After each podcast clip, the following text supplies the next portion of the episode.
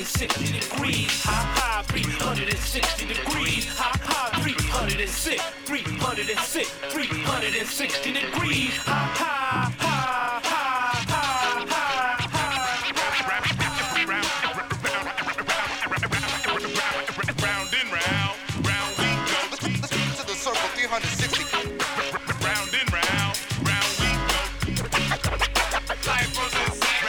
Good evening, everyone, and welcome to Full Circle, your cultural affairs radio magazine produced by members of the First Voice Apprenticeship Program. This show is written, produced, and is broadcasting from Huichin, Occupy Ohlone territory, known to most settlers as the Bay Area. Six months after Hurricanes Irma and Maria, we continue the conversation about Puerto Rico or Borinquen and disaster capitalism. This time, we welcome Ricardo Ortiz, who will clarify the role of the Fiscal Control Board, or La Junta, in the progression of disaster capitalism measures. What is next to come, and what can we do about it? We will also speak with Daniel Orsini, member of the Center for Political, Educational, and Cultural Development, about how Boricuas are decolonizing health, food, education, and more. All that and great Boricua music from Manicato tonight on Full Circle. I am your host and Hurricane Maria survivor, Laura La Boricua Echegaray. Stay with us.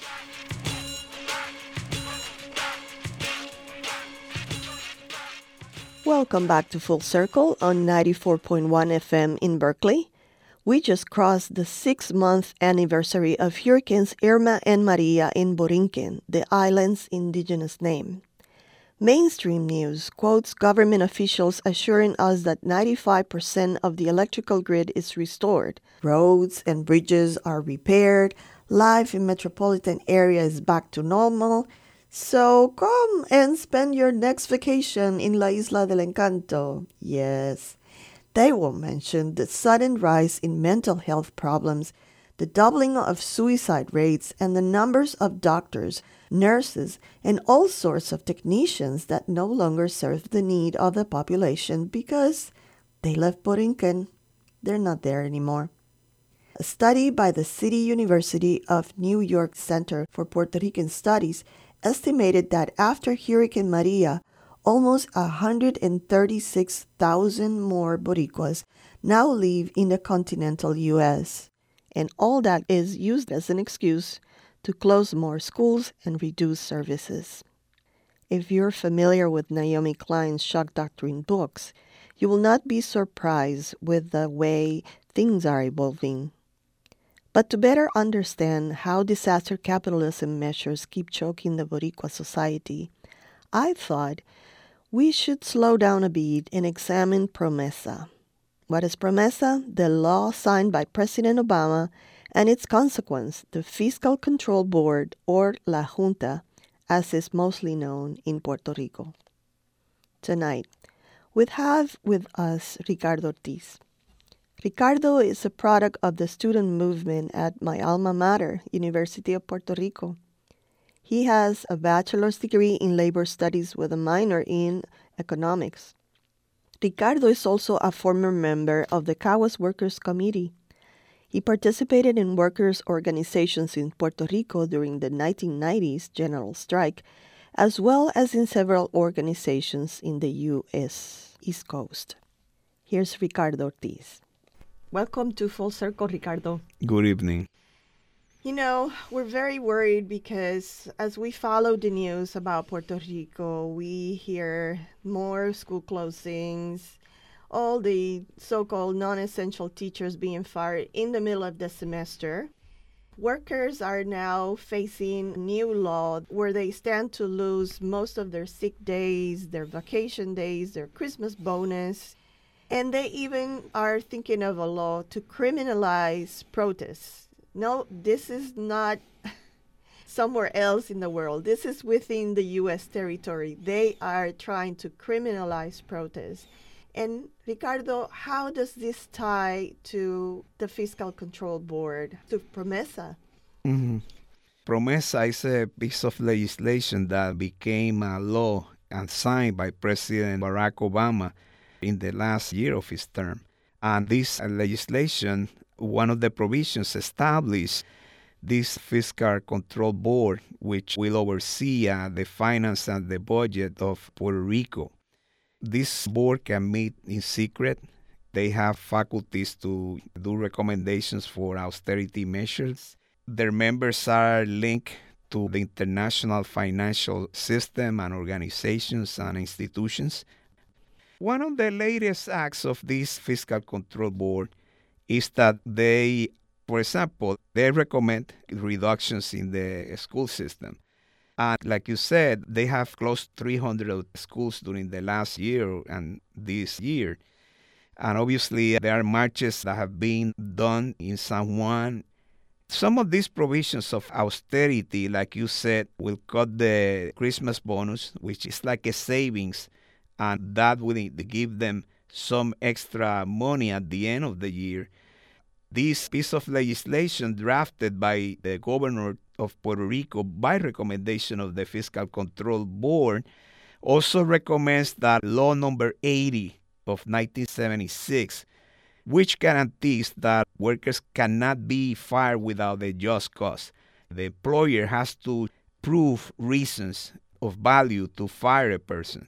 So with this legislation will be easier to fire workers at will. Actually, a former governor who is not a radical, actually is a very conservative former governor Carlos Romero Barceló, he expressed that if this piece of legislation is approved, more than 100,000 workers could be losing their jobs. So obviously the trade unions and the social movements uh, oppose this you know, this is part of the new panorama. And actually, I forgot something uh, very important. This executive director of the board, Miss Natalie Jaresko, mm-hmm. she is recommending tuition hikes at the University of Puerto Rico system. She's proposing that a credit would be $220, just a credit. Yeah. So, you know, Puerto Rican students are poor, and these measures certainly will drive people out of college. And also, she's recommending that the University of Puerto Rico should not have all the eh, campuses that the system has. She recommends that some of them, at least a couple, be closed. That's going to be my brother losing his job. He works at Cayey campus. I have two brothers. They both work in the University of Puerto Rico this is again what I think it is is they're trying to get Puerto Ricans out of Puerto Rico.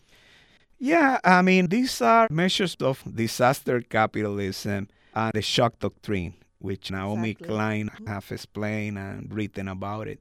It has been done in third world countries. Puerto Rico is not the first case. These are international asset management companies and banks that are, you know, affiliated to the World Bank and the International Monetary Fund they demand that in order to pay the debts that a countries accumulate, they must privatize public services and government entities. And obviously, when uh, private companies do things for profit, one of the consequences is firing, workers losing jobs and benefits. I want to mention something that is extremely important, at least in my opinion. Joseph Stiglitz, which is a Nobel Prize in economy and he's the author of the Stiglitz report, order to make that report by the UN. Also, he wrote a book about the consequences of these measures.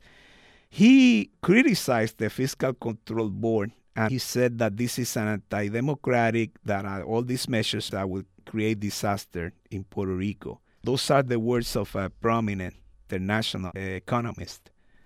There you have it. Yes. So, what connection do they have to this privatization of the electric company? Uh, there are certain individuals that said that for sure they have a long history of being involved with privatization of assets and public energy corporations and other types of public property. It was announced that this person, Walter Higgins III, that was named now the executive director of the Puerto Rican Energy Resources Authority. This man will be hired for a salary of $450,000 a year and has created an outrage. This person has a long history of dealing with privatization, administering energy companies throughout the US and throughout the world. I'm going to mention a couple of places that he has been. He was the executive director of the South Jersey Gas Company, and he is linked to a group called Ascendant Group, which is a financial assets group. If you look at Bloomberg Magazine and other financial specialized publications, this man has a long history of being involved with energy. And one of the recommendations that have been set by all this body of so called experts is calling for the privatization of the energy resources company. You have, for example, as a member of the board, this guy, Andrew Biggs, which is a member of the American Enterprise Institute, which is a think tank that is always recommending so-called free trade, the elimination of public schools, etc. So this individual is in the fiscal control board. There is Mr. Carlos Garcia, which is a former CEO of Bay Boston Managers Financial Assets. That company belongs to him. and actually, you know, uh, he's one of the main stockholders in this company. Wait, wait, wait, wait. This fiscal board is like the big bad wolf taking care of the three little pigs? Yes, definitely. It's all people that believe in disaster capitalism, in shock doctrine measures.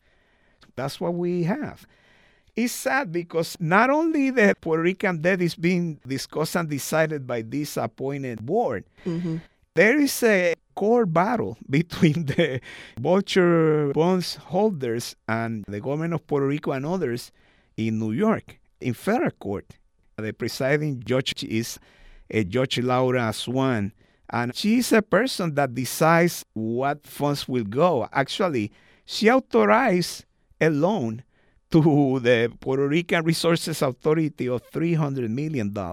So a federal judge it has the capacity of decide economic measures over the people of Puerto Rico, a non-elected official. It's a tragic history, you it know. sounds more like illegal. it is illegal. but the paradox of this is that you have a judge running economy from afar. It's not even the district court on the island. It's a U.S. district court in New York, Mm-hmm.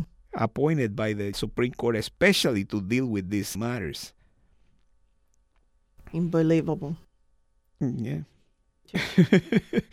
well, it is a colony, and actually, the latest U.S. Supreme Court decision that demonstrated that Puerto Rico is a colony and has no really governing ability over itself is a decision called a Commonwealth versus Sanchez Valle, which determined that the Puerto Rican police and the court system cannot try a person accused of a crime if there is involved uh, federal legislation.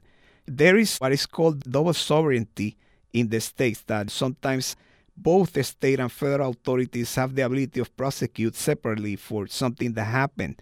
You can call it a crime. In this decision, the Supreme Court said that Puerto Rico has less autonomy, less control of itself than Native American tribes. That decision is on the internet. You can access it. And it's sad. That's how helpless is the Puerto Rican government.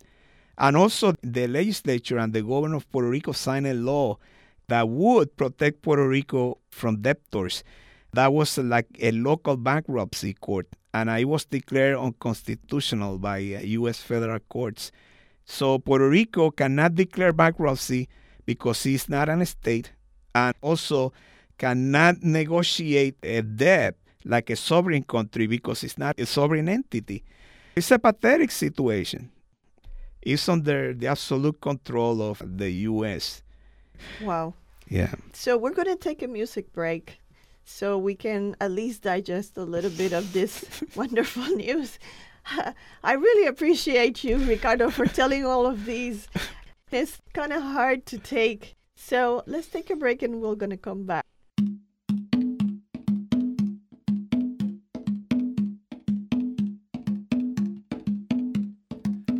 Manicato viene ahora en calidad, sí señores. de traerles un saludo de gran amistad y amores. Manicato viene ahora en calidad, sí señores, de traerles un saludo de gran amistad y amores, para que el mundo yemón calme sus dolores, para que el mundo yemón calme sus dolores.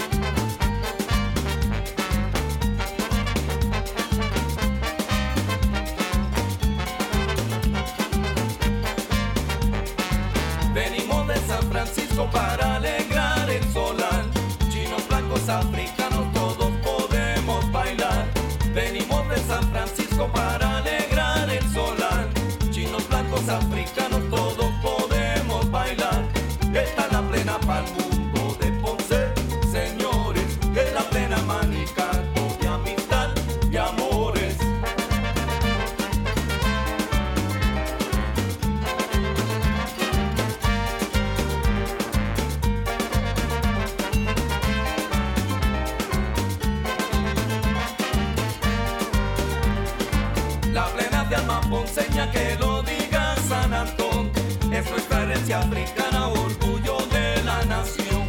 La plena de alma ponceña que lo diga San Antón.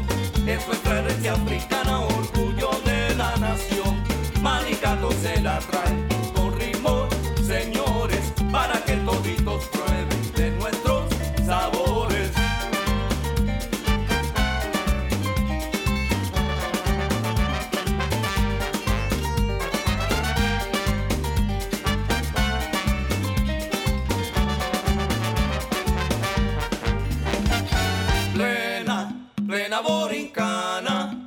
San Francisco va para las masas. Es la plena ponceña,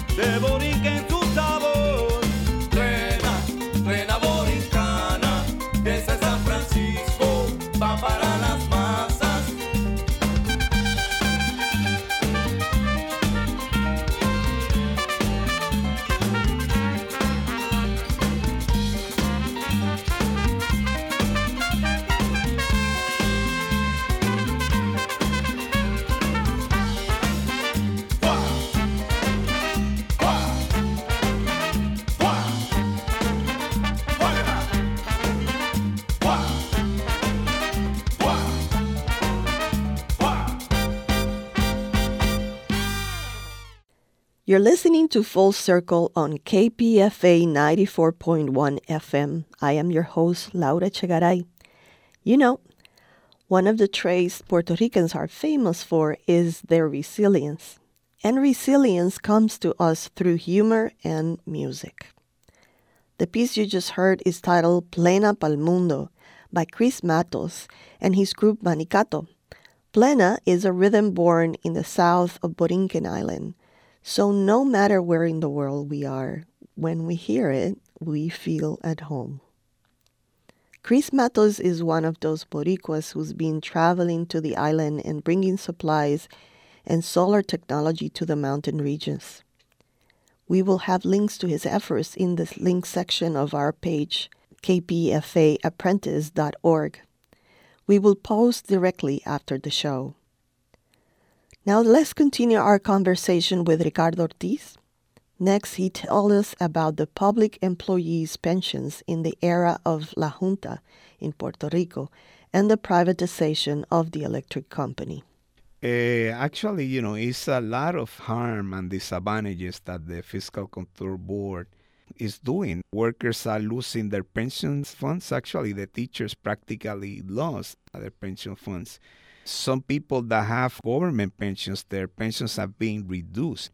All these privatization uh, measures, definitely are not, you know, giving any positive results.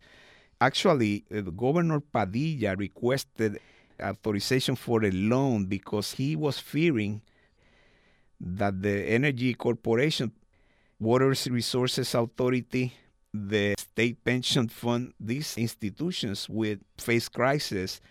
And this governor is not a socialist. He has never been an activist. And even him expressed his concern before he left office. So that, that must tell something, you know, to the people around the world. Tell me more about the privatization of the electric company. What's going on with that? Okay, uh, this has been a period that uh, they have sent different uh, consultants to the island. Number one, they sent this specialist, a former World Bank official, an IMF official called Anne Krueger. She was contracted by the government of Puerto Rico by suggestion of the government of the United States to come and perform supposedly a study on the Puerto Rican economy. And she recommended privatization and all these measures. Possibly that's the way to deal with the debt, a way to pay the debt. Then, following her, it was this other consultant called Lisa Donahoe, which actually earned $45 million for the administration of the Puerto Rican uh, Energy Resources Authority. She was named as the executive director. She didn't solve anything, you know, so she left Puerto Rico because people were, you know, expressing outrage about this person uh, being paid all these high salaries and doing practically nothing. And again, this is a former official and has a consulting company. I want to mention a little bit about Natalie uh, Jaresko? Jaresko, which is the executive director of the Fiscal Control Board. Ms. Jaresko, she was appointed Minister of Finance of the Ukraine. She carried the largest project of privatization by the Western NIS Fund under the Agency of International Development. And actually, the AID has a notorious history linked with the Central Intelligence Agency. Anybody can research on that is welcome. So, uh, this is a person that is running the Fiscal Control Board. She will earn a salary of $600,000 a year. So, uh, like you, you got an idea for how things are coming. You know, Uh, this is an IMF uh, World Bank design project. As I mentioned, Dr. Joseph Stiglitz, he's the author of a book called Globalization and Its Discontents. And he was, uh, curiously, a former World Bank official. Also, he worked in the Department of the Treasury. And this man has denounced uh, this type of austerity measures and denounced the policies that a major so-called industrialized countries make in Africa, Latin America, and Asia, uh, in third world countries. So that must tell us a lot about these plants. Wonderful plants. Are there any specific actions that you recommend us to take? I want to say something about this legislation that the government of Puerto Rico wants to put into effect. Yes, they want to prohibit protests. Some legislators' opinions that uh, this law should demand that people acquire permits before they protest, that they will be prosecuted or fined if they do occupy public spaces. So, you know, these are measures to deter the public outrage.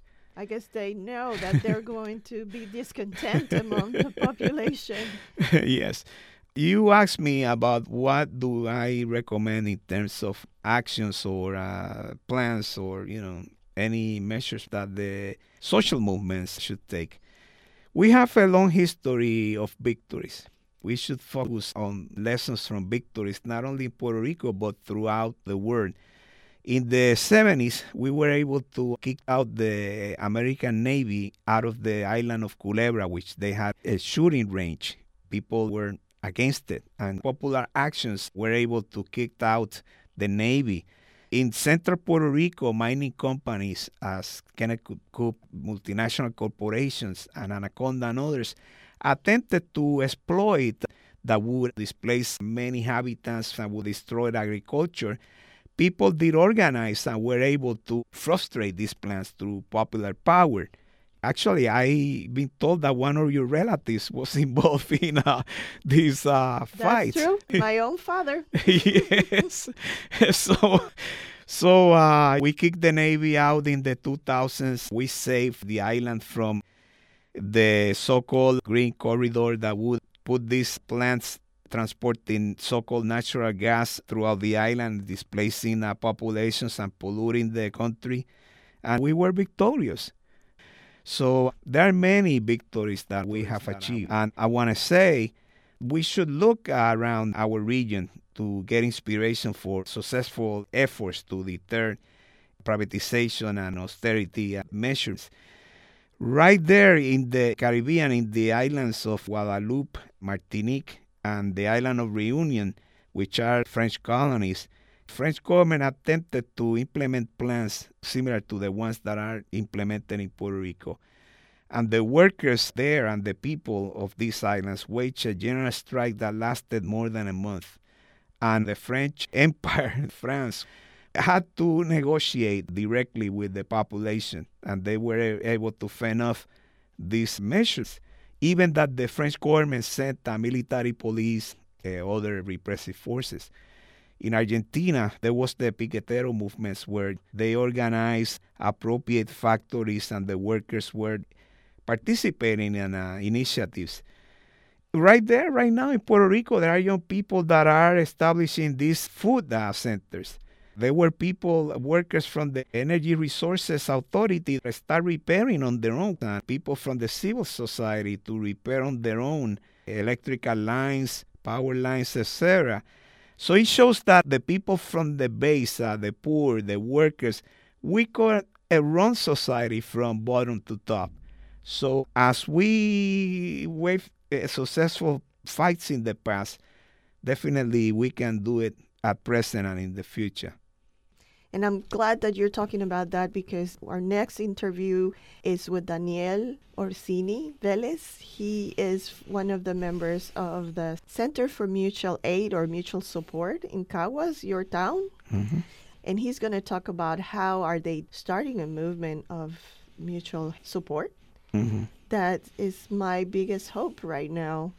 So we're going to take a musical break. And when we come back, we're going to talk with Daniel. Thank you so much for being with us, Ricardo. Thank you for inviting me to your program.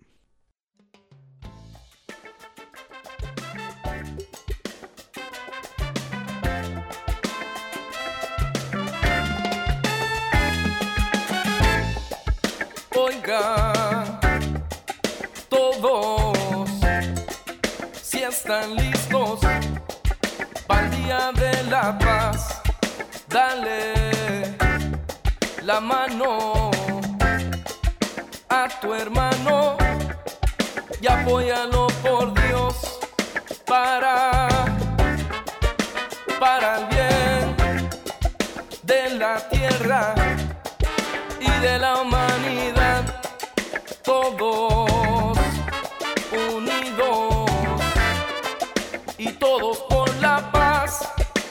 todos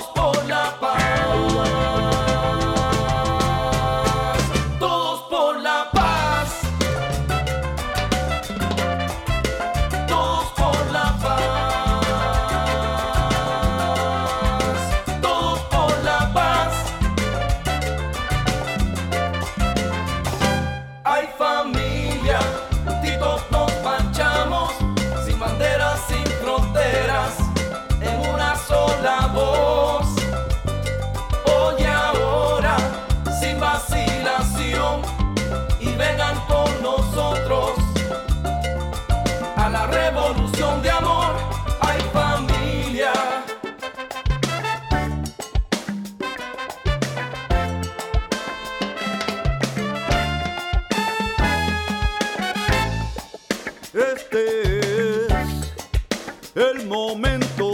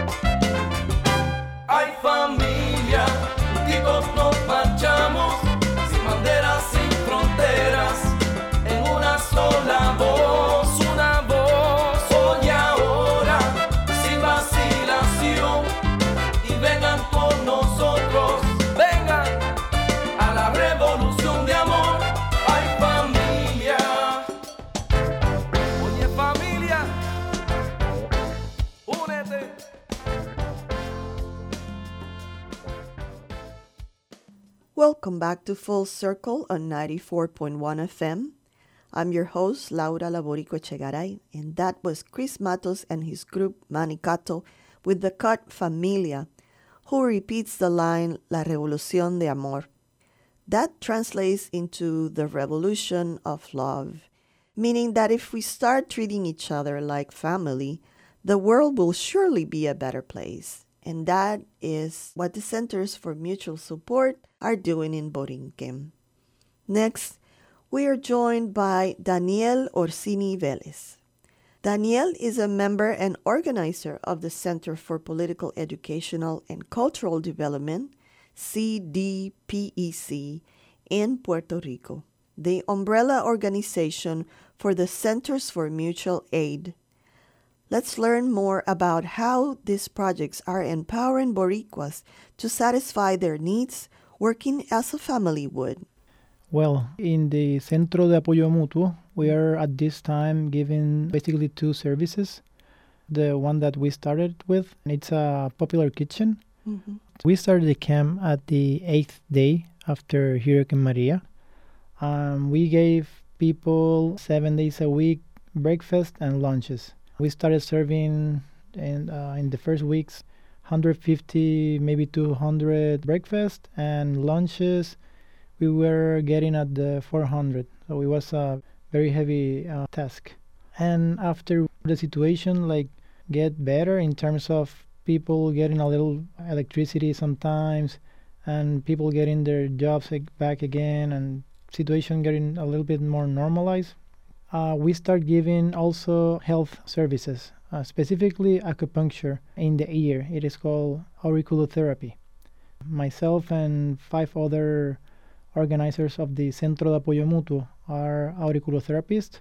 Now we are giving clinics two days a week. We receive between 35, 50 persons daily. And how does that help people? Auriculotherapy you can treat for any illness at all. Wow. for uh, pain in the joints muscles uh, blood sugar pressure pressure arthritis stress depression whatever. The more common things are mental health situations like a lot of depression stress anxiety. But a lot of baby boomers and up have a lot of blood sugar problems also heart problems so we treat them for that And of course, they go to you because they can access the services they will normally ask if things were in their proper place. exactly And how do you see Puerto Rico right now, six months after? Has it gotten any better?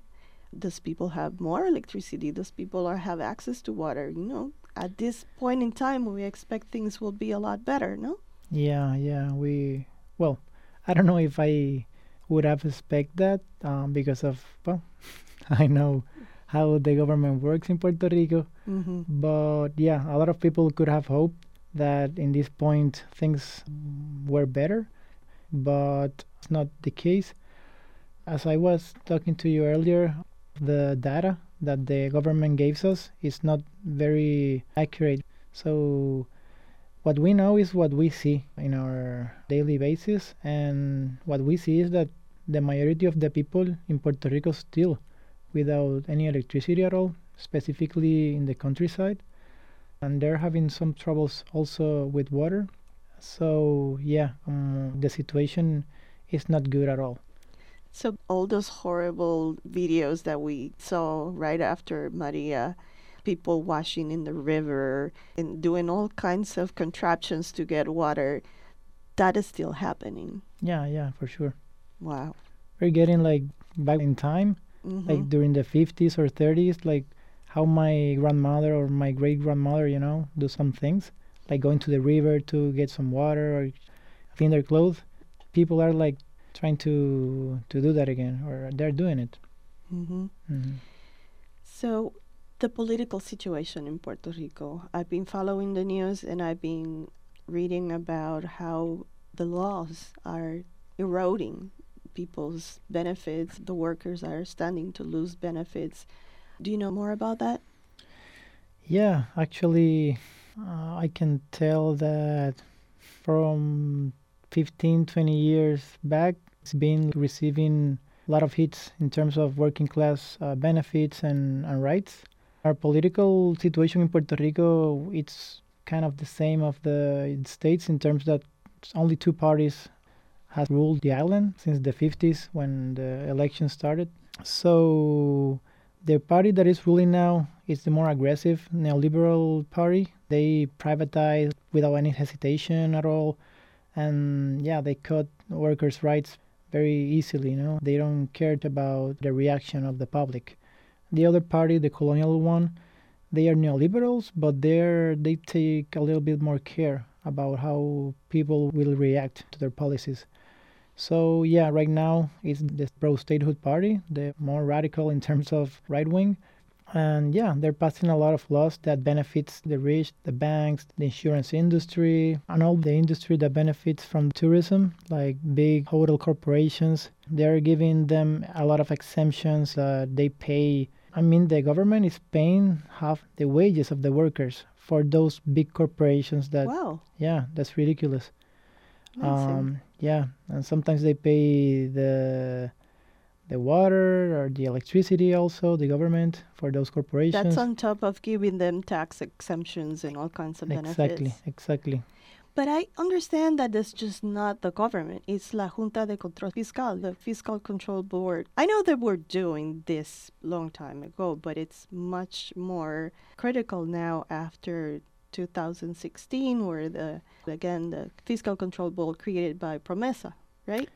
Correct. Um, yeah, it's important for me to to put in the, in context that um, that name, the fiscal board, whatever, it's an euphemism for a dictatorship, a civil dictatorship of seven people that are were not put uh, by elections from the people that is living in Puerto Rico, and basically they have all control of our economy, and they can put or or quit any executive from any public agency.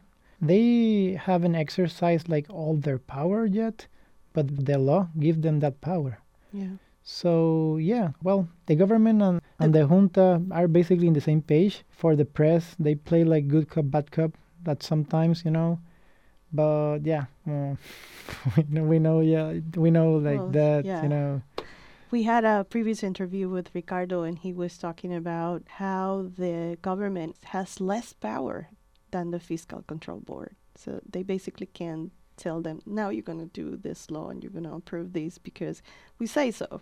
Exactly, And because we're going to benefit the people that we care about, which is not the Puerto Ricans, exactly. of course. I'm very worried about how they came up with a project to criminalize protest Hmm. in the U.S. territory Yeah. it's shocking. It's shocking that they know that people are not going to be happy with what they're proposing. So, in order to take care of that ahead of time, they're going to say, you know what, and you can't go out in the street and and tell us what you think about it. Yeah, it goes hand in hand with the regressive policies. Mhm. Uh, for me, it's not anything new. That's something that we activists and organizers could expect from this government. The protests are also getting hotter. People are, are, are very mad, with reason, of course. We have less capacity to access health, education, public transportation at all. Basically, everything is privatized right now. Now they want to privatize the public schools with the charter schools. They want to privatize the electric agency. They also want to close the University of Puerto Rico, which is public. It has 11 campuses. They want to shut down a couple of them. That is not new in terms of that the government wishes to do that. But in this context of after Maria and all the, you know, like there was a shock to the society following the the theory of uh, Naomi Klein of shock doctrine. They are trying to pass right now like a lot of um, ugly policies against uh, people's needs, the ones that uh, criminalize protest, the the free speech. That is one of the of, of those policies. Wow. Let's take a break and we're going to come back.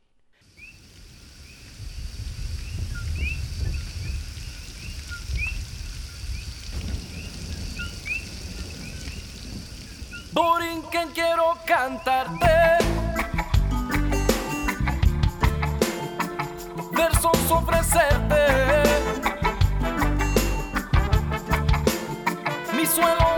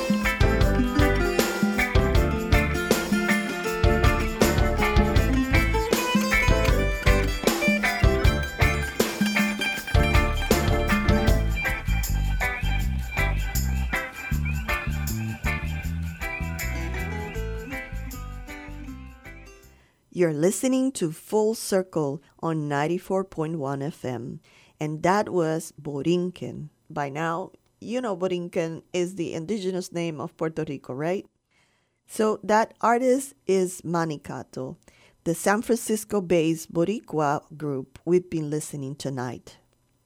Now let's continue our conversation with Daniel Orsini. I asked him if the Centers for Mutual Aid are becoming a movement. What do you think, Daniel? Okay, I can I can tell that the centros de apoyo mutuo, the camps, um, are maybe one of the things that are going on in Puerto Rico. And of course, I am working in it, so I believe in it, Mhm. in that uh, strategy, because it's a strategy for us to build people's power. This is not nothing new in terms of history. We are following the steps of what the Young Lords and the Black Panthers did. We are following some steps of the Zapatista movement in Mexico. Uh, we're following the steps of the Movimiento Sin Tierra de Brasil. Mhm. So we're like seeing a lot of movements all around the world and some some of our own history of what has been going on or what has been done in Puerto Rico. And we're like taking, you know, some of the those let's say that practices we're putting in practice. So yeah, we believe that working with people in their own needs, like self-managing projects that gives people what they need, can help in bringing them together mm-hmm. in a society that has been brainwashed a lot and has been told that they can't do things by their own, that they need Uncle Sam to get anywhere, or if not Uncle Sam, they need like the local government because without the big papa or big mama government, we can't do anything. So they basically have unmobilized the society or the peoples of Puerto Rico. Uh, yeah, they have created a colonial mentality, and it's a very difficult thing to work with because it extends in so many ways, like in cultural ways that we behave, you know, day, in a daily basis.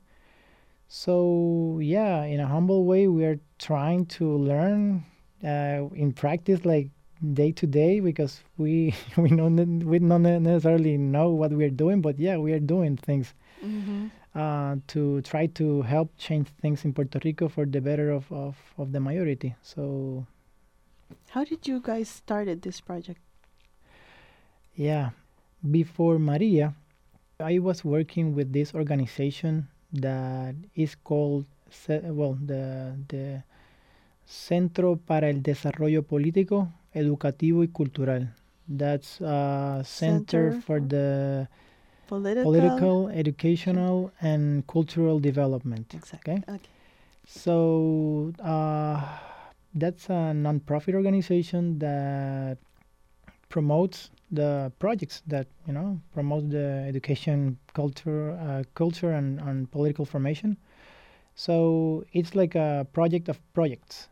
So basically, the the main project or the first project that was developed by the CDPEC, uh, it's called uh, Comedores Sociales de Puerto Rico. Uh, Comedores Sociales was basically like a popular um, kitchen based on the campuses of the University of Puerto Rico. And they have like the same philosophy that we have now in CAM in terms of everyone that goes to the comedor eats. Okay? But in order for the comedores to continue the work, uh, we need help, some type of Retribution. Exactly. So we ask them that uh, they can help us, uh, giving us what they can in terms of monetary. Mhm. They can also give us some material in, like rice, beans, whatever, and they can also help us with work time. So that cultural thing is like breaking with the capital ways of doing things that capital only knows money. So if you go to a store, if you go to a McDonald's, for example, and you want a Big Mac, and it costs six bucks or eight, and you only have four, you can have the Big Mac. So we are like challenging that cultural, yeah, that Construction. exactly, and we are trying to create other forms of uh, Currency. Uh huh. We're going back to the Taínos, to the Native Uh-huh. Indians. Trueque. Trueque, right. Mm-hmm. We have been doing that for four years. After Hurricane Maria, we were thinking what we can do now. You know, all the social and political spectrum changed dramatically. Not only the infrastructure. Um, basically, we lived in a state without a state, like for two weeks probably. Like no police around, no one, so no presence of government around. You can basically do whatever you want, and you would not have anything exactly. So we were thinking like what we can do. Our natural reflex was to make a popular kitchen. So we call and uh, well, not call because there were no telephone at that time. We go house to from house, you know, looking for some comrades to see if they were interested in doing that project. So we start giving that service the eighth day after Maria, basically in the center of, of the the city of Caguas. We like transport all the philosophy of the Comedores Sociales to the Centro de Apoyo Mutuo, and we started. You're still there. Yeah, Six months after. six months and it's not getting any easier, not at all. No, I imagine. yeah. So, what can we do to support you? well. Uh, thanks for that question.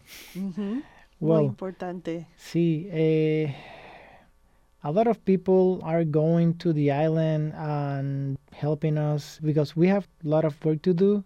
Right now, the Centro Apoyo Mutuo is in another space where we were first doing it. We moved in the like the second month probably. We we start like searching for spaces because we're re- we were renting, but we see that there were so much spaces abandoned like for more than a decade and we were thinking like well we need to occupy it we need to rescue it that's how we, we call it like a rescue because no one is using it so we can get it uh, for the people you know? Mm-hmm.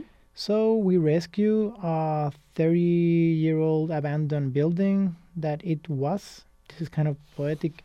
It was a social security. Office.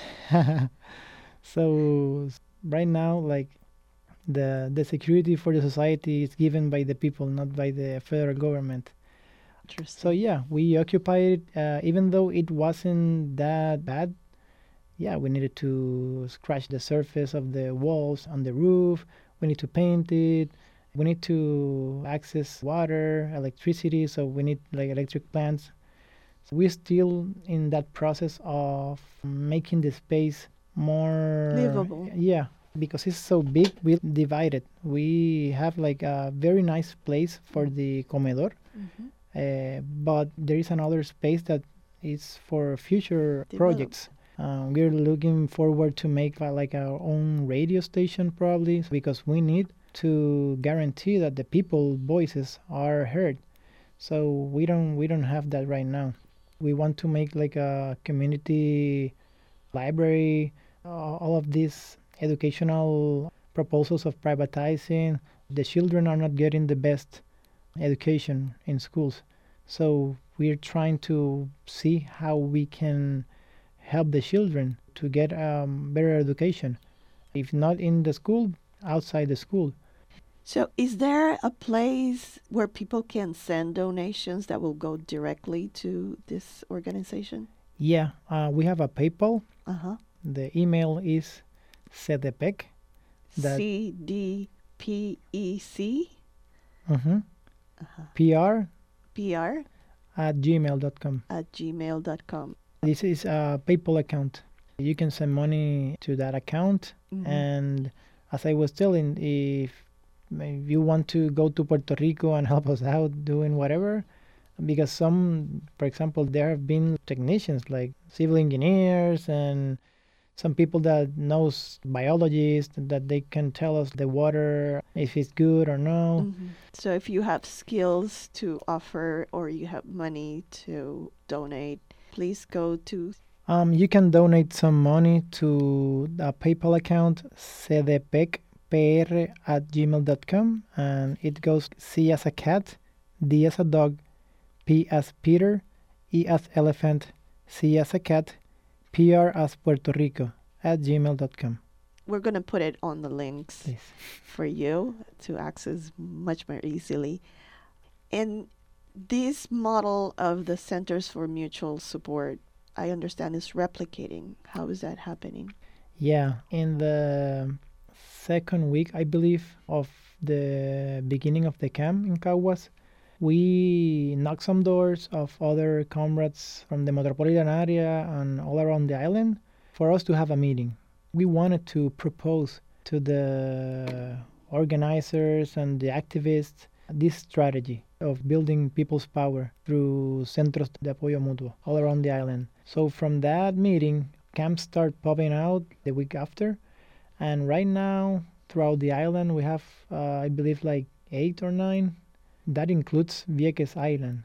Mm-hmm. For us, it has been a very very incredible uh, thing, but at the same time, it's for us convincing that the, our strategy has something good in it. Mm-hmm. It works. it wouldn't be spreading if it doesn't work. It's doing what it needs to do. Yeah, at least it, it's making sense to people. That's Yeah. what we are seeing. Thank you for being with us. Thank you for your invitation and for receiving me here. It's my first time in the west side of the states, and this is very nice, even though it's very cold. but but it's nice, Not tropical weather at all. not at all. no. Thank you again.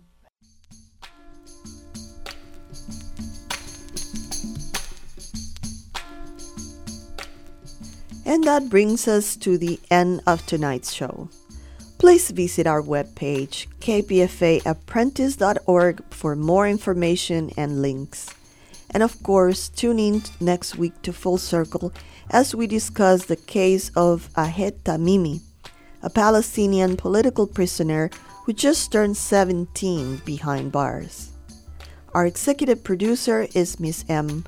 Our technical director is Frank Sterling. Joy Moore is our production consultant. I've been your host, Laura Echegaray. Thanks to Darlene on the board and our tech assistants from Apprentice Group 43. And thank you for joining us on Full Circle. Stay tuned. La Onda Bajita is next.